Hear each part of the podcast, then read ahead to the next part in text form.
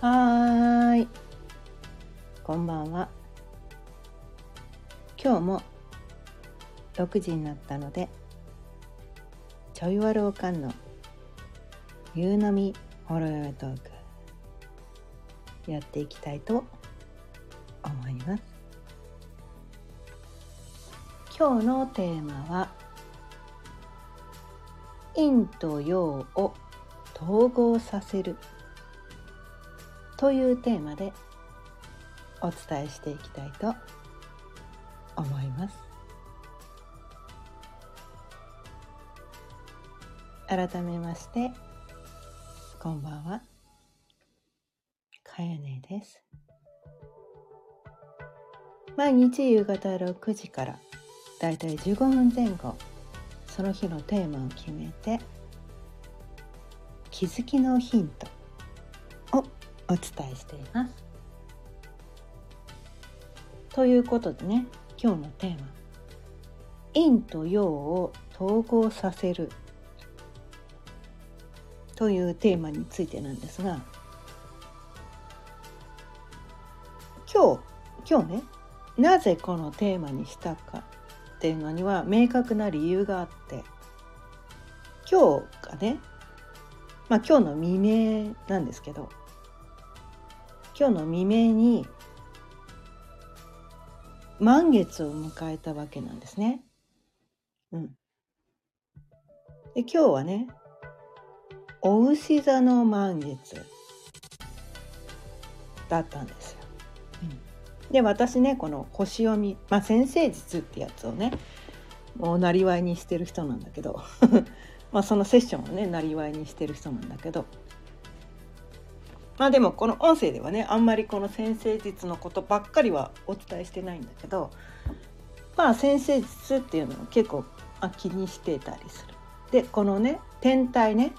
こう太陽系のね宇宙の天体の配置をなんとなく気にしてる。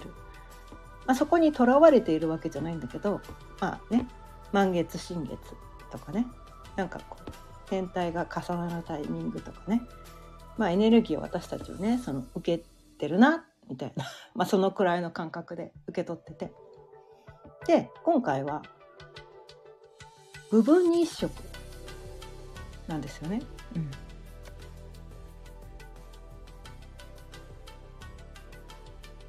部分日食なんですよ。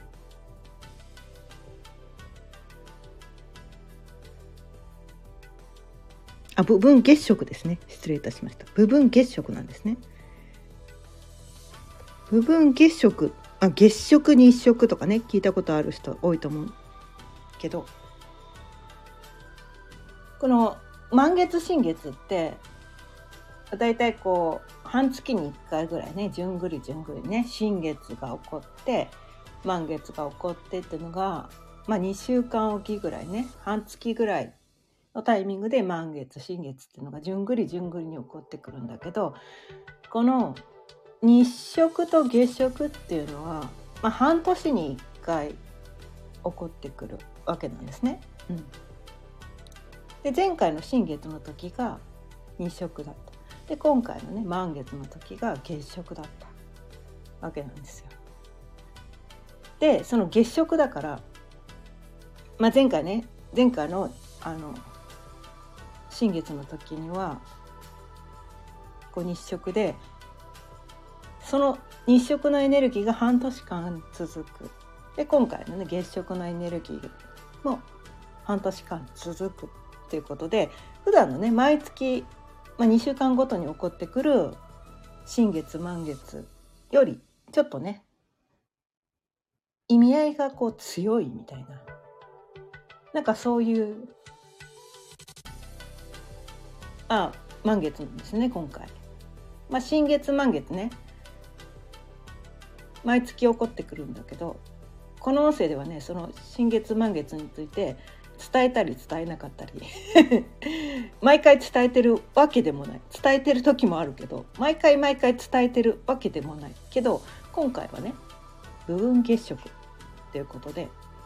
ちょっとね意味合いが強いのかなって思ってで今回はねその今回のこの満月で私が受け取ったエネルギーをお伝えします。こうねまあこう世の中ねこの星読みさんっていう人がいてこう先生術っていうのをいっぱいやってるお仕事としてねやってる人がいっぱいいていろんな人がその人のフィルターを通していろんなことをお伝えしてくれています。YouTube とかねこのまあ音声配信とかでもいろんな人がいろんなことを伝えてくれてます。インスタとかね、まあ、Facebook とか Twitter とかねいろんな形でいろんな人がね自分が受け取った情報をいろんな形で伝えてくれてます。でその人が受け取ったことはその人にとっては多分その人の正解なんだよね。うん、でも全ての人にとっての正解をその人が伝えてるわけでもないですよ。ね、人それぞれその私はこう受け取ったっていうねそのシェアをしてくれてるだけでそれがね皆さんこれがこれだけが正しいんです皆さんこう思わなくてはいけないんですとかねそういうふうに言ってる人って実はあんまりいないんじゃないかなと思うんです。まあそれが正しいから皆さんもこれをしなくてはいけませんって言ってる人も中にはいるかもしれないけど実はそうではないんですよ。それはその人のフィルターを通してそういう風なメッセージを受け取っただけであって、うん、でそれそのエネルギーをねこうそのタイミングで受け取るべき人が受け取るみたいな何だかな。そこでこう波長波長が合うエネルギーが合う。まあ、周波数がその時こう合致した人がその人が伝えてくれてるエネルギーを受け取れるっていうことだと思ってて、うん、で誰かさんがこれを言ってたからそれを受け取らなくてはいけないって思う必要は全くないんですね。だから私が今日これねお伝えしていることも受け取らなくてはいけないわけではないです。ただあなたがね「あ確かにそうだってしっくりくるんだったら多分まあしっくりきた時点で多分もう受け取ってくれてると思うんだけど でなんかこの人が言ってること違う気がするっていうんだったらもう もう音声途中で聞くのやめてくださいって話です。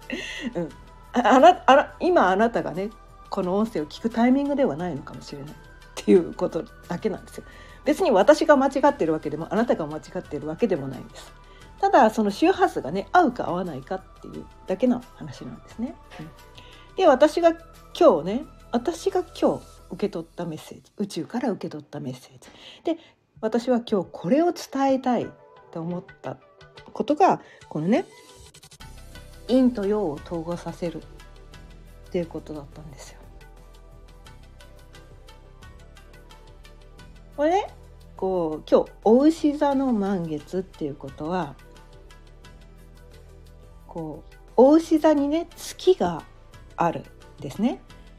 でホロスコープとかね星読みとか先生術とか、まあ、知ってる人はすぐわかるかもしれないけど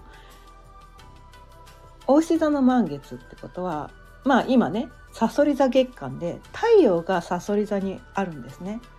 で今日のねこうホロスコープチャートっていうねこう太陽系の宇宙の天体配置図をね見てみたら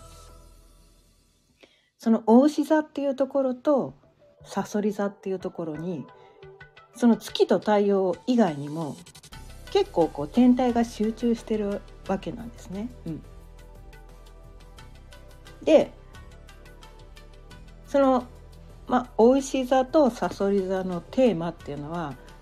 こう真逆の位置にあるから真逆のテーマなんですよ。でもなんかね根底は根底的にはね本質的には同じテーマがある星座なんですね。さそり座も大石座も根底本質的には全く同じエネルギーを持ってるんだけどその方向性が真逆っていう感じなんですね。うん、方向性が真逆なんですよ。でそれがどういうことなのかっていうとこのね大牛座の満月大牛座っていうのは自分自身自分自身自分の本質自分の本当のところ自分が生まれ持った才能とか自分自身の本当の本当の本当の本当の本当に大切なところっていうのを追求するのがそのお牛座なんですね。他の人全く関係ないです。そこに他者は一切入ってこないっていうのがお牛座なんですよ。で反対側のねさそり座っていうのはどういうことなのかっていうと他者ありきなんですね。他者ありきなんです。でも自分も大切なんです。自分もすっごい大切なんだけど他者もすごい大切。どっちもすごい大切ってことなんです。どっちも捨てられない。どっちも大切なんだと。選べないっていうのがこのさそり座なんですよね。どっちか選んでって言ったらもう命を絶つしかないっていうのがさそり座なんですよ。私ねさそり座にね天体があの火星っていう天体があって 今ねさそり座に火星がある時期なのですごいこのねさそり座のテーマをめちゃめちゃ受け取ってて。私のさそり座火星私はさそり座にねこう海海洋星っていうのもあって海洋星ってすごいなんていうかインスピレーションとかこうななんなんて本ま本質的なこと？なんかこうこと言葉では表せないんだけどなんかそこが気になってしゃあないっていうのがこの自分の多様性がある場所なんですね。うん、まあホロスコープの中でね自分が生まれた時にその海洋性がどこにあったかっていうところは言葉でうまく言えないんだけどなんかいつもいつもそこからのインスピレーションを受け取ってしまうとかいつもいつもそこからメッセージ受け取ってる気がするっていうのがその自分が生まれた時にその海洋性が何座にあったのかっていうことがすごく大きなこの人生ってね生きる生きていく上でのものすごく大きなテーマになってくるのがこの海洋性がある場所だったりするんですね。あまあでも太陽系には他にも天体があってまあ、よくねこう理科の時間で習った水金地下木土天解明っていうね。それと月ね。月っていうのがね生まれた時にどこにあったのかっていうのがねその配置図でこう自分がこのね今世肉体を持ってね地球上で生きていくために、まあ、どういう風な人生を歩むのかっていうのがねこの自分が生まれた時の天体配置図によってまあ、なんとなく決まってくるみたいなねそういうところがあったりするんですよね。でそこで、まあ、私の場合はこのさそり座っていうのがまあ無視できないぐらい天体が集まってる まあ2個しかないんだけど火星っていうのがね火星っていうのがすごいんですよ。火星って自分の中のこの情熱のありかだったりするんですね。すごくこう火星ってぐらいだからこうまあぶっちゃけ言っちゃうとこうあ争いのエネルギーっていうかこうなんかものすごくギラギラしたエネルギーっていうのが火星のエネルギーなんですよ。ね、だからこうまあそれがこうあら悪く出ちゃうとこう争いのエネルギーなんだけどそれをいい方向に使うとこうそれをこうエネルギー源としてものすごく莫大なエネルギーを使うことができるっていうのがその自分の火星のありかだったりするんですよね。うん、で私はこのさそり座っていうところに火星があるからそのさそり座のエネルギーっていうのをすごくめちゃめちゃ使える人なんですよ。でさそり座っていうのはこの自分だけじゃなくて他者がいるからこそ私は生きていられるんだみたいな。他者がいるからこそ自分は生きていられるんだっていうのをすごく受け受け取ってる人なんですね。うん、でもね今日の月のありかっていうのはおうち座っていうところにあって他者とか関係ない。自分が自分がいる自分が生きてる私は全てを持ってるね他の人がいようがいまいが私は全てのこう自分が生きていくための全てのものもう生まれながらに持っているんだっていうところを、まあ、そういう価値観を持ってるのがこうお牛座だったりするんですよ。で真逆なんですよね。真逆なんだけどその根底に走ってるのはものすごくこうなんていうのかなのめり込む感じのエネルギーがありませんどっちも。すごいのめり込む。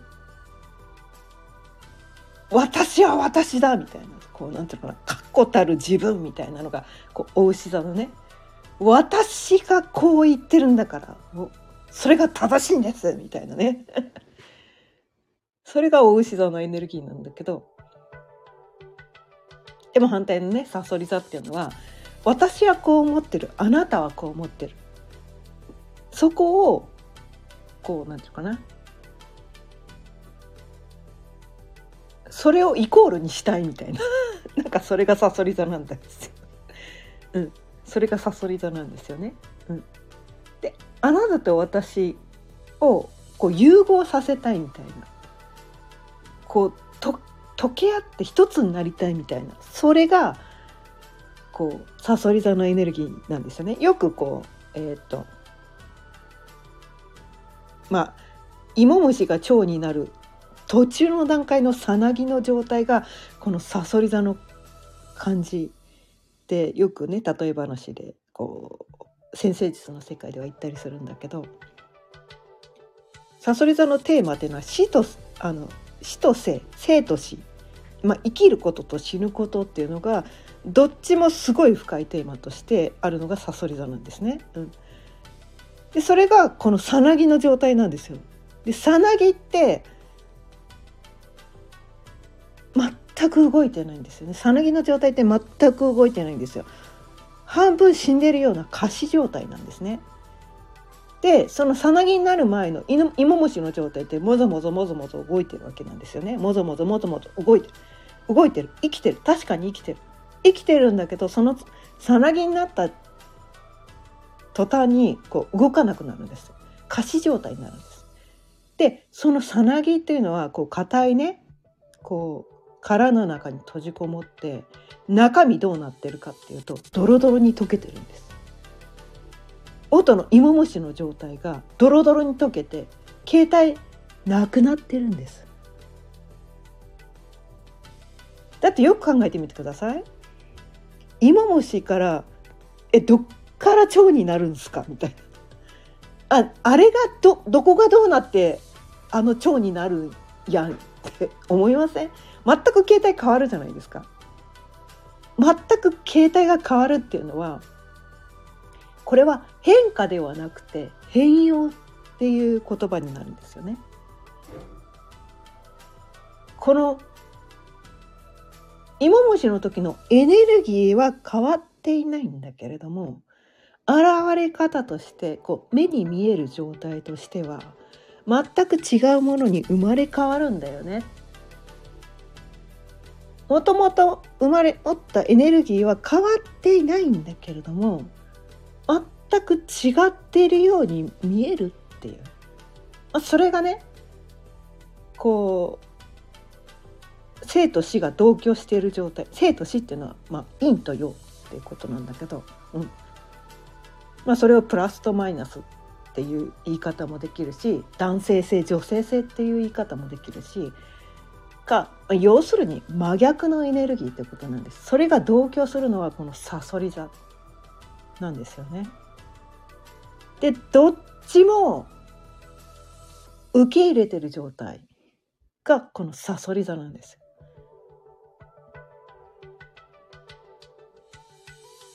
ドロドロに溶けて